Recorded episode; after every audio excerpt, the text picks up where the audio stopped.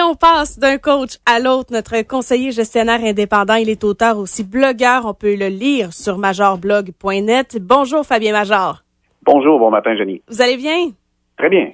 Première question. Peut-on encore faire 7% de rendement par année avec ses REER ou même ses placements? Ben 7% euh, quand on entend ça ce matin, je suis sûr qu'il y en a qui s'étouffent dans leur café, oui. et se disent, euh, ma foi, à la caisse pop du coin, on m'offre à, à, peine 2 mm-hmm. Non, 7% je crois pas ça.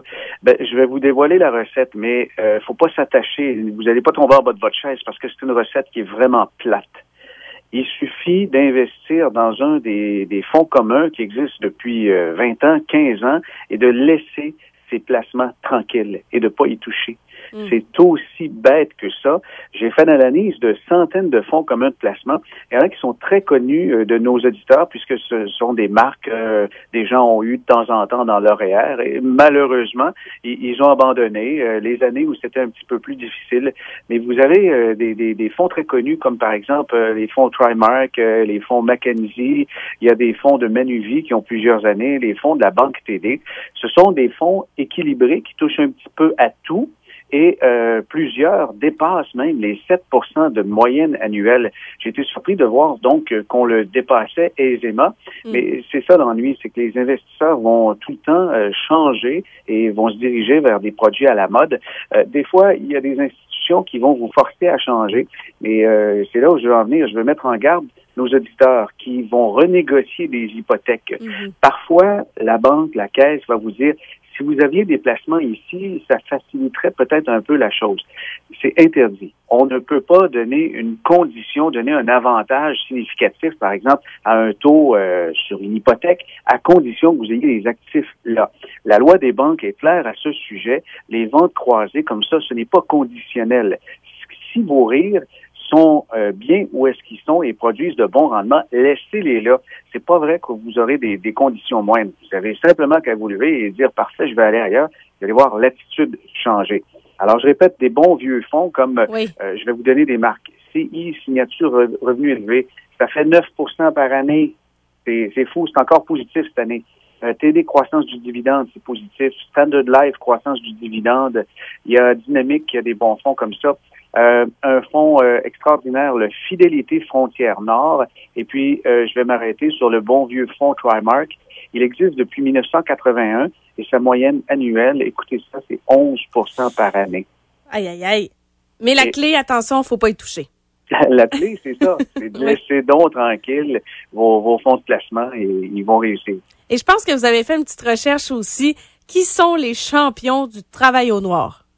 Ben, en fait, ce n'est pas moi qui ai fait la recherche. Là, c'est un chercheur, c'est un un spécialiste de la question qui vient d'Autriche, Monsieur euh, Friedrich. Je vais revenir avec euh, le nom précisément dans, dans un instant, mais il, a évalué la taille de l'économie souterraine et, euh, ma foi, c'est assez désastreux. Et on se rend compte évidemment pourquoi il y a, il y a de problèmes sérieux en Europe. C'est qu'évidemment, on, on, se trouve avec des pays où c'est quasi culturel.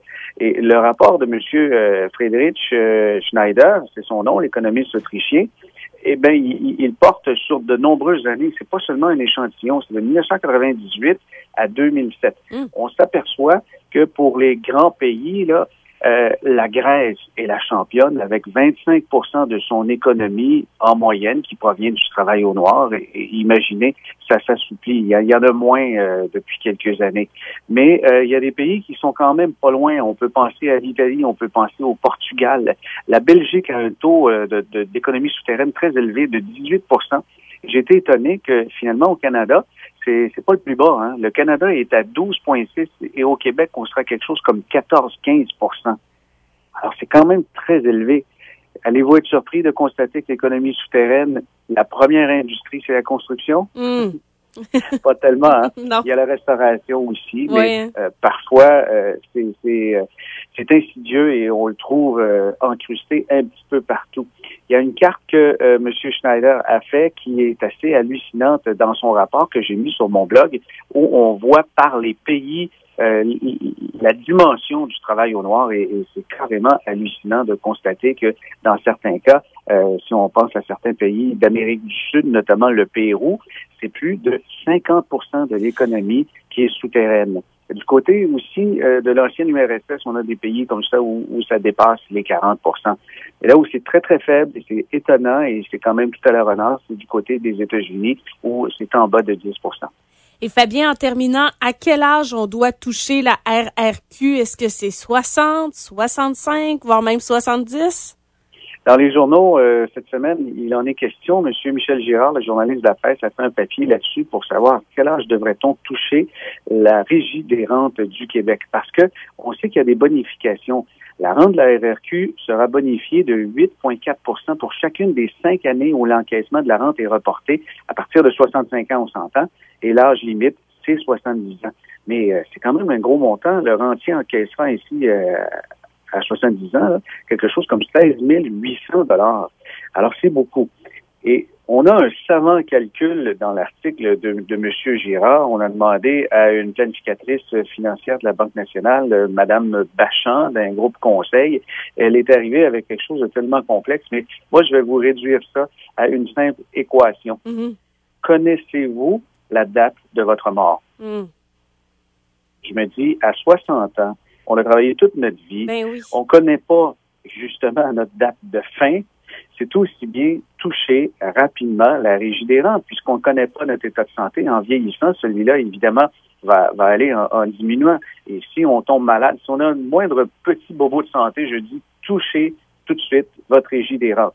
Si vous êtes vraiment, vraiment, mais vraiment riche et vous êtes en parfaite santé, eh bien, reporter, ce sera votre choix, mais je me dis que c'est mieux de toucher une somme certaine aujourd'hui que peut-être plus tard, euh, pas trop longtemps, si jamais la santé euh, s'en va.